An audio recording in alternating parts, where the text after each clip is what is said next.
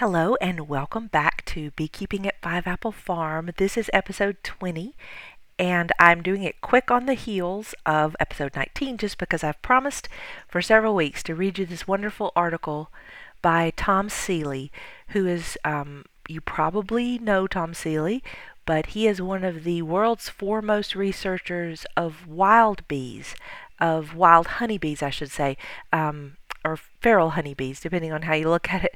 Uh, bees living on their own without human intervention out in the trees and forests. And so many of potentially the things that could help us with the problems that uh, managed bees are having might be found in what wild bees are doing. And he has been researching this. He's one of the few people who's ever uh, who, who has the longitudinal um, data. He's been studying the same forest up in New York State for, I don't know, 30 years or so. He's really fascinating. So look up Thomas Seeley, S E E L E Y. He's at Cornell University. And um, this article is available online at the National uh, I'm sorry, the Natural Beekeeping Trust, which is where I found it. It might be available other areas, and it's also kind of um, sounds like a preview of his book that's about to come out this year in 2019. He, of course, is the author of Honeybee Democracy, but the the I have a particular interest in the book that's coming out because he talks about his concept of Darwinian beekeeping, and by that it's it's what we can learn from the natural selection and the natural systems that the bees are doing out on their own out in the wild, and the lessons that we can take and apply them to our um, kept bees. All right, so this is Darwinian Beekeeping An Evolutionary Approach to Apiculture by Thomas Seeley. It says this article first appeared in American Bee Journal March 2017 and it's reproduced at the Natural Beekeeping Trust. I'll put the link in the show notes. Here's Thomas Seeley. Evolution by natural selection is a foundational concept for understanding the biology of honeybees, but it has rarely been used to provide insights into the craft of beekeeping. This is unfortunate because solutions to the problems of beekeeping and bee health may come more rapidly if we are as attuned to the biologist Charles, Charles Darwin as we are to the Reverend Langstroth. Adopting an evolutionary perspective on beekeeping may lead to better understanding about the maladies of our bees and ultimately improve our beekeeping and the pleasure we get from bees, and imp- period. An important first step toward developing a Darwinian perspective on beekeeping is to recognize that honeybees have a stunningly long evolutionary history evident from the fossil record. One of the most beautiful of all insects fossils is that of a, of a worker honeybee in the species Apis henshawi, discovered in a 30 million year old shales from Germany. There also exist superb fossils of our modern honeybee species, Apis mellifera, in amber-like materials collected in East Africa that are about 1.6 million years old. We know, therefore, that honeybee colonies have experienced millions of years being shaped by the relentless operation of natural selection. Natural selection maximizes the ability of living systems, such as honeybee colonies, to pass on their genes to future generations. Colonies differ in their genes. Therefore, colonies differ in all the traits that have a genetic basis, including colony defensiveness, vigor in foraging, and resistance to, to diseases. The colonies best endowed with genes favoring colony survival and reproduction in their locale have the highest success in passing their genes on to subsequent generations. So over time, the colonies in a region become well adapted to their environment. The process of adaptation by natural selection produced the differences in worker bee color, morphology, and behavior that distinguish the 27 subspecies of Apis mellifera that live within the species' original range of Europe, Western Asia, and Africa. The colonies in each subspecies are precisely adapted to the climate season, the flora, predators, and diseases in their region of the world. Moreover, within the geographical range of each subspecies, natural selection produced ecotypes, which are finely tuned, locally adapted populations. For example, one ecotype of the subspecies Apis mellifera mellifera evolved in the Landes region of southwest France, with its biology tightly linked to the massive bloom of heather in August and September. Colonies native to this region have a, sm- a strong peak of brood rearing in August. This is a second brood rearing peak that helps them exploit this heather bloom. Experiments have shown that the curious annual brood cycle of colonies in the Landes region is an adaptive genetically based trait. Modern humans, Homo sapiens, are a recent evolutionary innovation compared to honeybees. We arose some 150,000 years ago in the Africa savannas, where honeybees had already been living for eons. The earliest humans were hunter gatherers who hunted honeybees for their honey, the most delicious of all natural foods. We certainly see an appetite for honey in one hunter gatherer people still in existence, the Hadza of northern Tanzania. Hadza men spend four to five hours a day in bee hunting, and honey is their favorite food.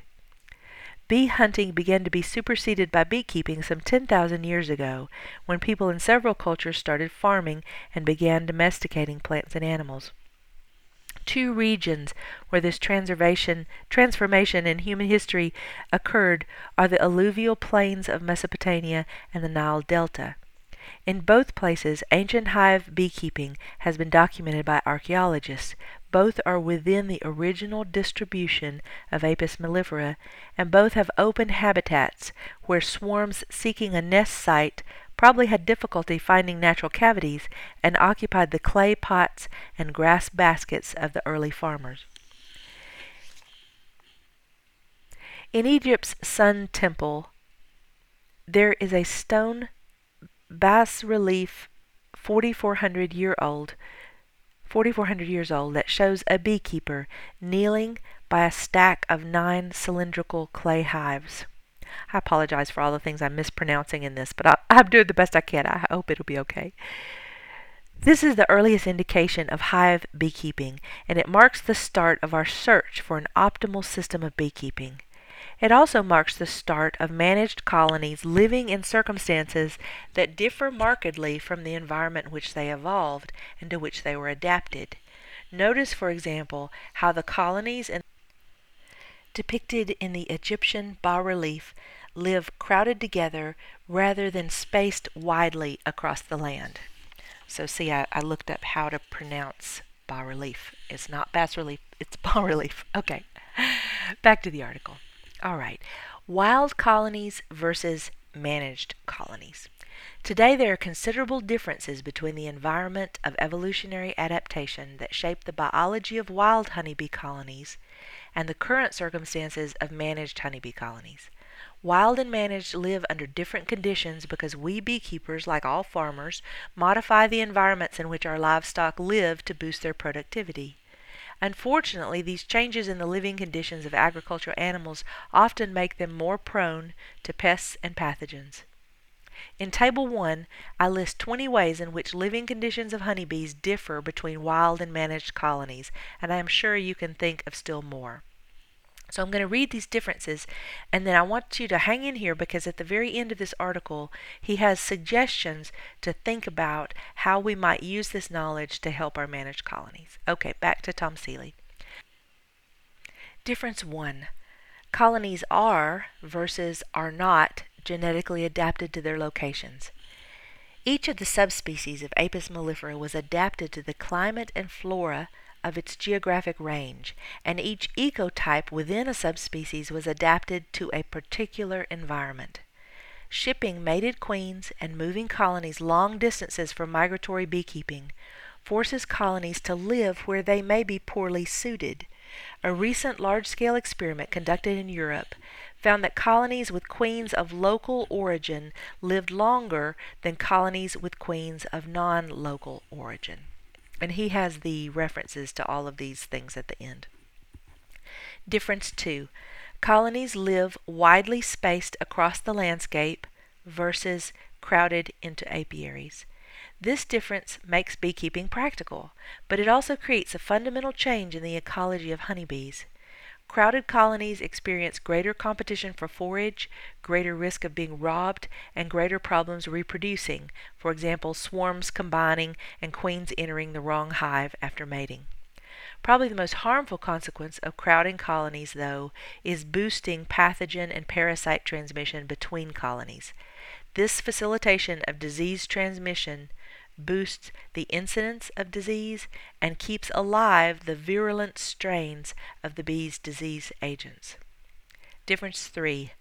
Colonies live in relatively small nest cavities versus large hives. This difference also profoundly changes the ecology of honeybees. Colonies in large hives have the space to store huge honey crops, but they also swarm less because they are not as space limited, which weakens natural selection for strong, healthy colonies since fewer colonies reproduce. Colonies kept in large hives also suffer greater problems with brood parasites such as varroa. Difference 4. Colonies live with versus without a nest envelope of antimicrobial plant resin or propolis. Living without a propolis envelope increases the cost of colony defense against pathogens. For example, Workers in colonies without a propolis envelope invest more in costly immune system activity, for example, the synthesis of antimicrobial peptides, relative to workers in colonies with a propolis envelope. Difference 5. Colonies have thick versus thin nest cavity walls. This creates a difference in the energetic cost of colony thermal regulation, especially in cold climates. The rate of heat loss for a wild colony living in a typical tree cavity is four to seven times lower than for a managed colony living in a standard wooden hive. Difference 6. Colonies live with high and small versus low and large entrances. This difference renders managed colonies more vulnerable to robbing and predation. Large entrances are harder to guard, and it may lower their winter survival.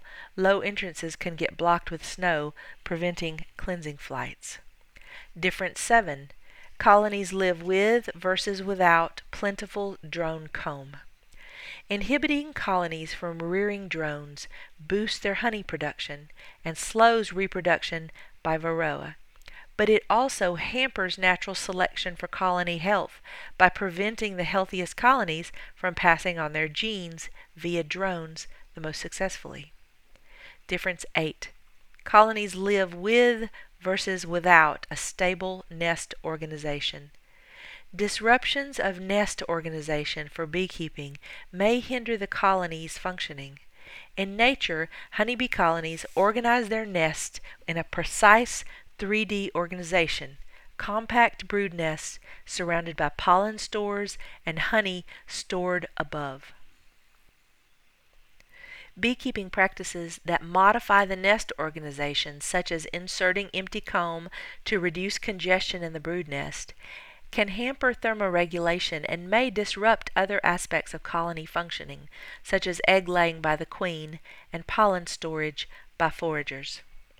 I want to pause here just a minute. I, I just want to point out that he is just clearly laying out what are the differences between wild and managed colonies. This doesn't mean that every aspect of management can be eliminated. I mean, if we are, then let's just let them live in the trees if we're going to eliminate all management.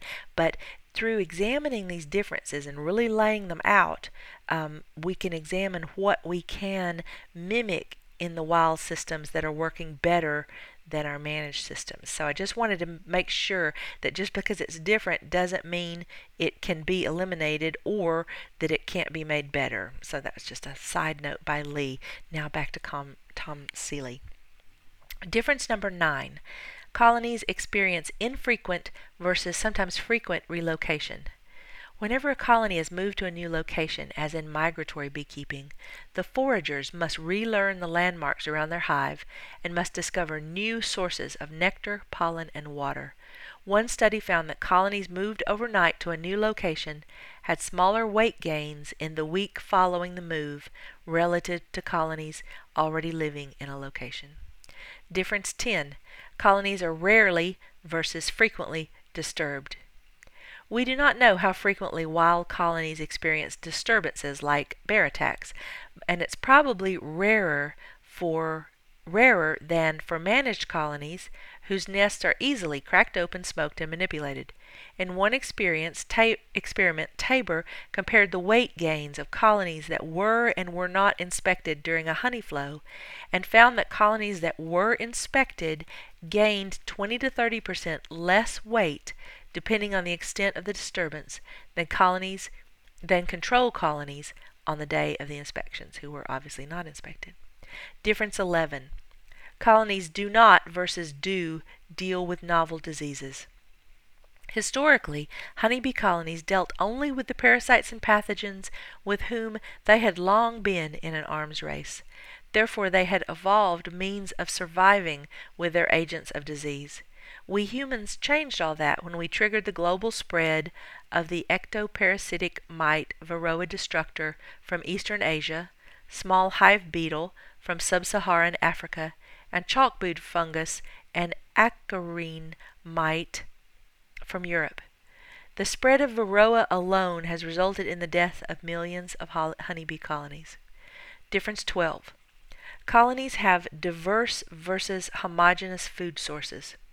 Some managed colonies are placed in agricultural ecosystems, for example, huge almond orchards, orchards or vast fields of oilseed rape, where they experience low diversity pollen diets and poor nutrition.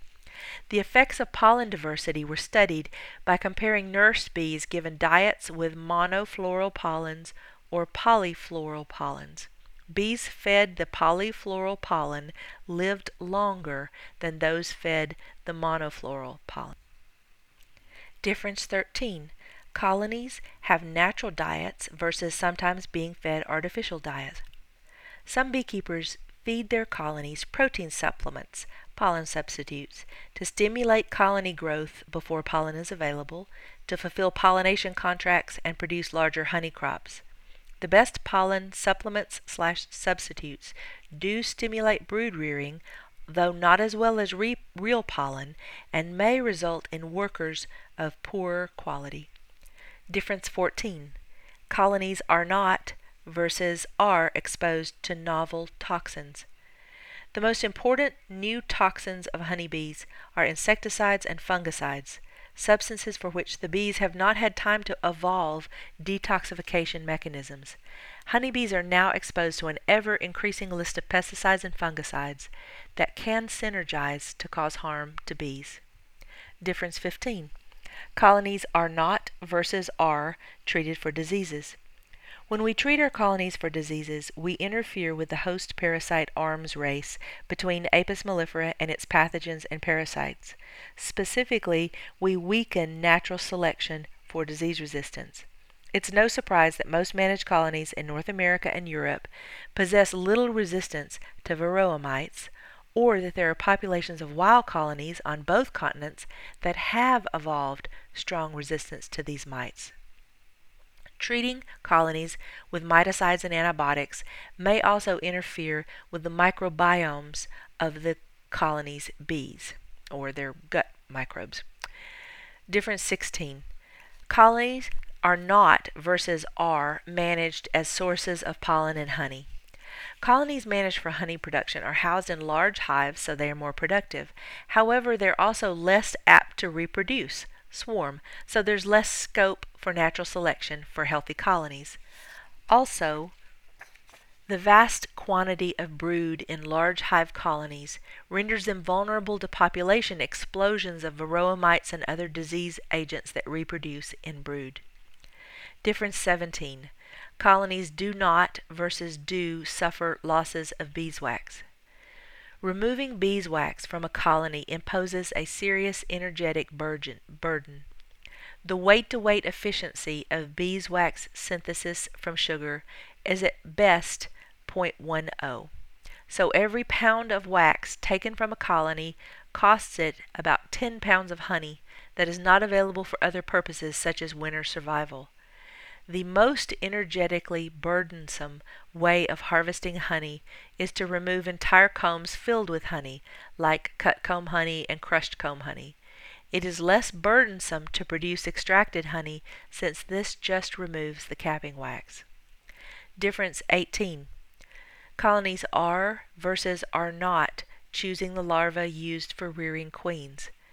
When we graft day old larvae into artificial queen cups during queen rearing, we prevent the bees from choosing which larva will develop into queens. One study found that in emergency queen rearing, the bees do not choose larvae at random and instead favor those of certain patrilines. Difference 19.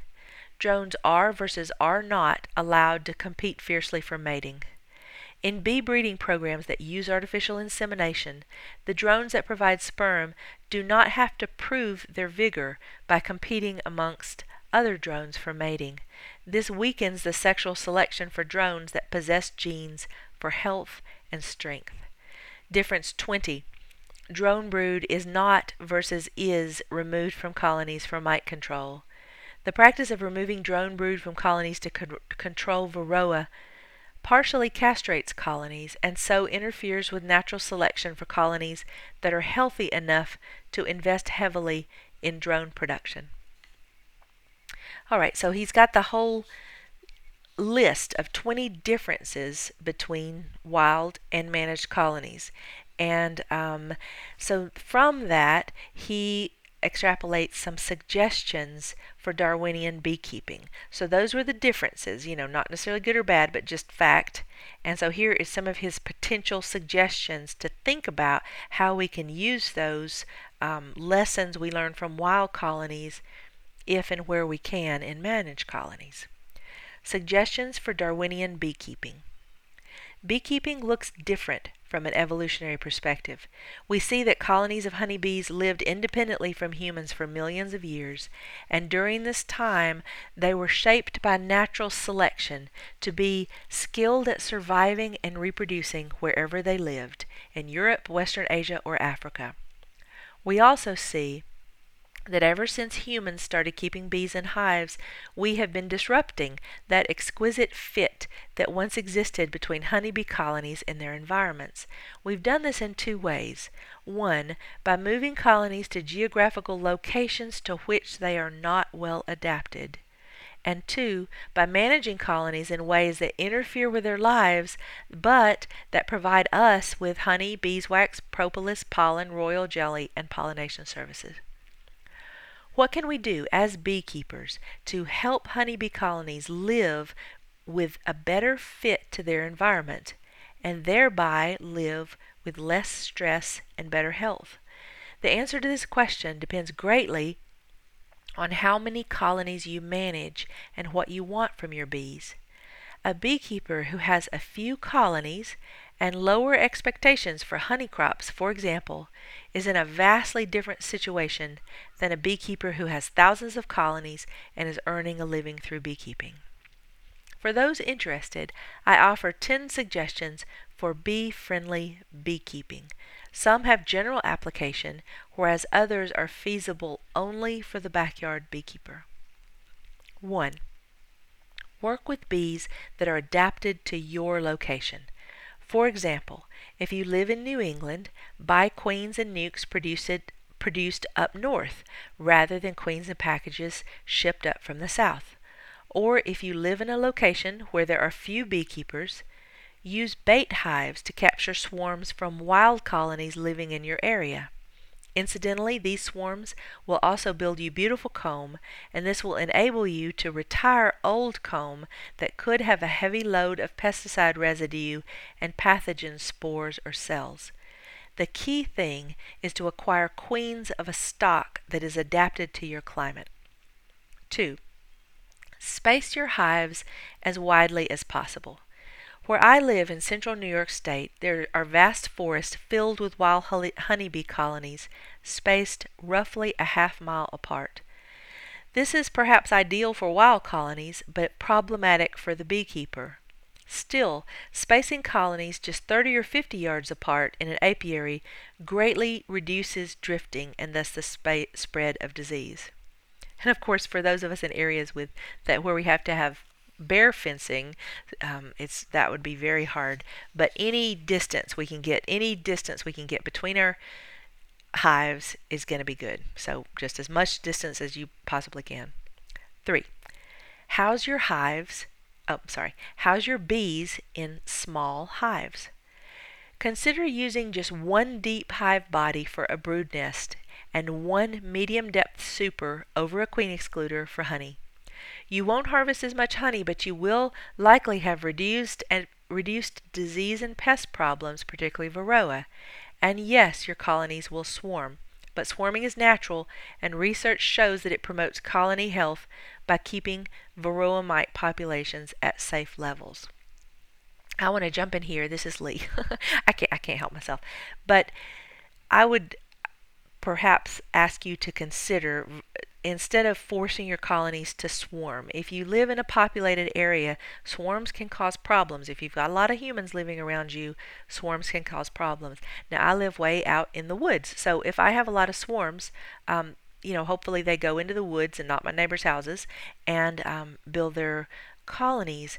Um, but even then, if I want to uh, keep more bees in order, for example, to share them with local beekeepers, then remember that splitting is simply inducing a swarm. Um, it's not as good, but it accomplishes a lot of the same things in terms of limiting, reducing disease and pests. Okay, sorry, that's my little testimonial. Now I'm back to Tom Seeley. Number four, roughen the inner walls of your hives or build them of rough sawn lumber. This will stimulate your colonies to coat the interior surfaces of their hives with propolis, therefore creating antimicrobial envelopes around their nest. 5. Use hives whose walls provide good insulation. These might be hives built of thick lumber, or they might be hives made of plastic foam. We urgently need research on how much insulation is best for colonies in different climates and how it is best provided. 6. Position hives off the ground. This is not always doable, but if you have a porch or a deck where you can position some hives, then perhaps it's feasible. We urgently need research on how much entrance height is best in different climates. 7. Let 10 to 20% of the comb in your hive be drone comb. Giving your colonies the opportunity to rear drones can help improve the genetics in your areas. Drones are costly to a colony, so it is only the strongest and healthiest that can afford to produce legions of drones. Unfortunately, drone brood often fosters rapid growth of a colony's population of varroa mites. So, providing plentiful drone comb requires careful monitoring of the varroa level in these hives. See suggestion 10 below.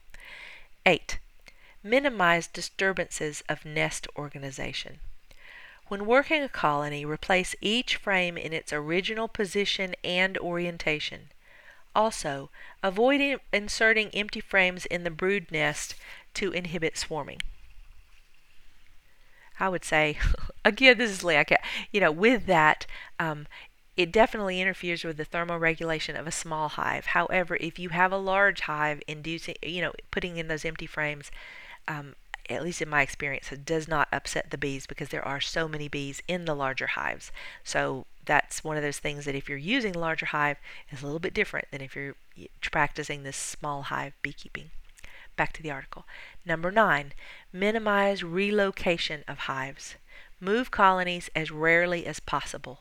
If you must do so, do so when there is little forage available. I guess he means just move them if they don't have forage in their area and you're moving them to better forage. I think that's what that means. 10. Here's the controversial one. 10. And hopefully his book will go into more depth. Refrain from treating colonies for varroa. Warning. This is in all caps. Warning. This last suggestion should only be adopted if you can do so carefully as part of a program of extremely diligent beekeeping. If you pursue treatment free beekeeping without close attention to your colonies, then you will create a situation in which your apiary in, your apiary in which natural selection is favoring virulent varroa mites, not varroa resistant bees. To help natural selection favor varroa resistant bees, you will need to monitor closely the mite levels in all your colonies and kill those whose mite populations are skyrocketing long before these colonies can collapse. By preemptively killing your varroa susceptible colonies, you will accomplish two important things. One, you will eliminate your colonies that lack varroa resistance, and two, you will prevent the mite bomb phenomenon of mites spreading en masse to your other colonies. If you don't perform these preemptive killings, then even your most resistant colonies could become overrun with mites and die, which means there will be no natural selection for mite resistant in your apiary. Failure to perform preemptive killings can also spread virulent mites to your neighbors' colonies and even the wild colonies in your area that are slowly evolving resistance on their own. If you're not willing to kill mite susceptible colonies, then you will need to treat and requeen them with a queen of mite resistant stock. Now, there's an editor uh, editor's note here. The Natural Beekeeping Trust does not endorse preemptive killing of colonies.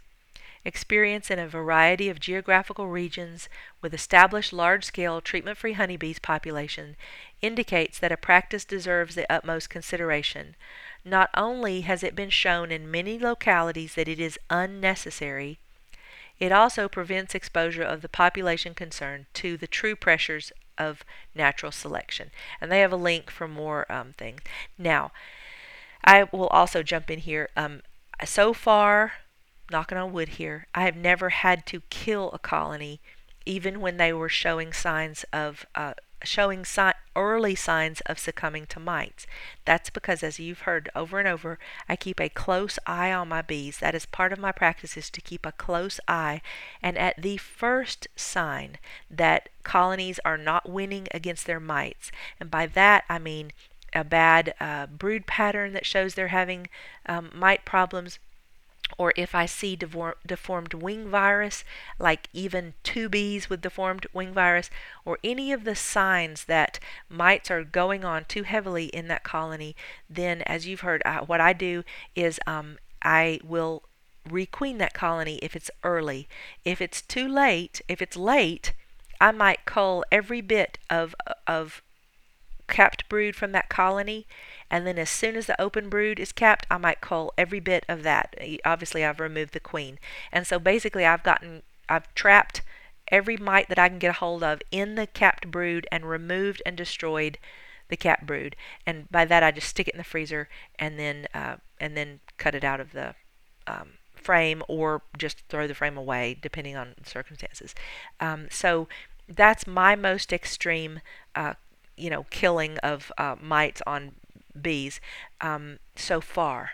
I would not hesitate in that case. Again, there, in my opinion, there's no need to kill that colony. Once they've shown a lack of resistance, I would happily treat with an organic treatment to clean up that colony and then requeen with a queen that has shown more mite resistance. So this is a, like the editors. Um, I disagree that this is necessary because I just don't feel like we need to lose that whole colony. We just need to lose the genetics in that colony and to lose the mites in that colony. And so that requires two actions one, getting rid of the mites by whatever means necessary, and two, requeening with better genetics. So that's um, like the editor, I, I don't see that as, as necessary. All right, back to the article. Two hopes. I hope you found it useful to think about beekeeping from an evolutionary perspective.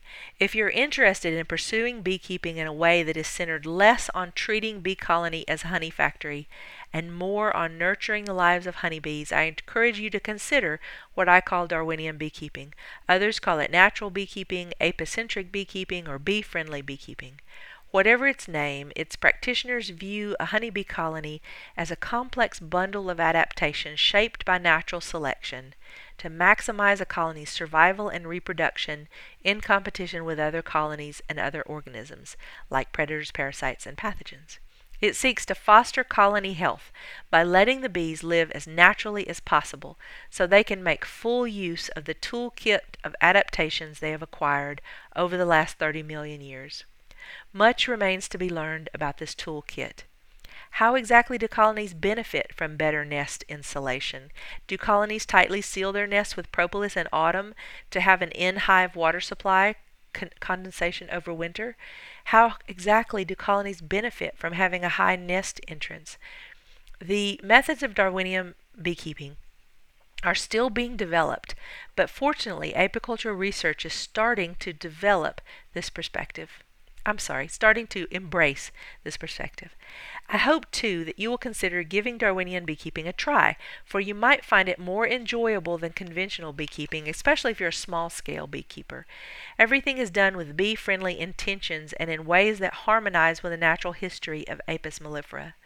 As someone who has devoted his scientific career to investigating the marvelous inner workings of honeybee colonies, it saddens me how profoundly and ever increasingly conventional beekeeping disrupts and endangers the lives of colonies. Darwinian beekeeping, which integrates respecting the bees and using them for practical purposes, seems to me like a good way for responsible beekeepers to keep these small creatures, our greatest friends, among the insects. I thank Mark Winston and David Peck for many valuable suggestions and improved early drafts of this article. So, again, that was reading from an article called Darwinian Beekeeping by Tom Seeley. It's published online at the Natural Beekeeping Trust. I will put the link in the show notes. Seeley's got um, a new book coming out in 2019. I do not know the title of it right this minute, um, and it's going to explore this in more depth. And as you can see, I didn't agree with every single thing, but I do agree that every single of those things needs to be considered and thought out if you are trying to uh, work your bees uh, chemical free or um, by whatever method you do. So, thanks. Um, I know this was not the best reading I've done. I will confess I'm in a hurry to get out to the bees, but I hope at least it's something to listen to on a rainy day or a boring drive. And I really appreciate every single one of you, and I appreciate every single one of you trying to do right by the bees. Thank you so much. Talk to you later. Bye.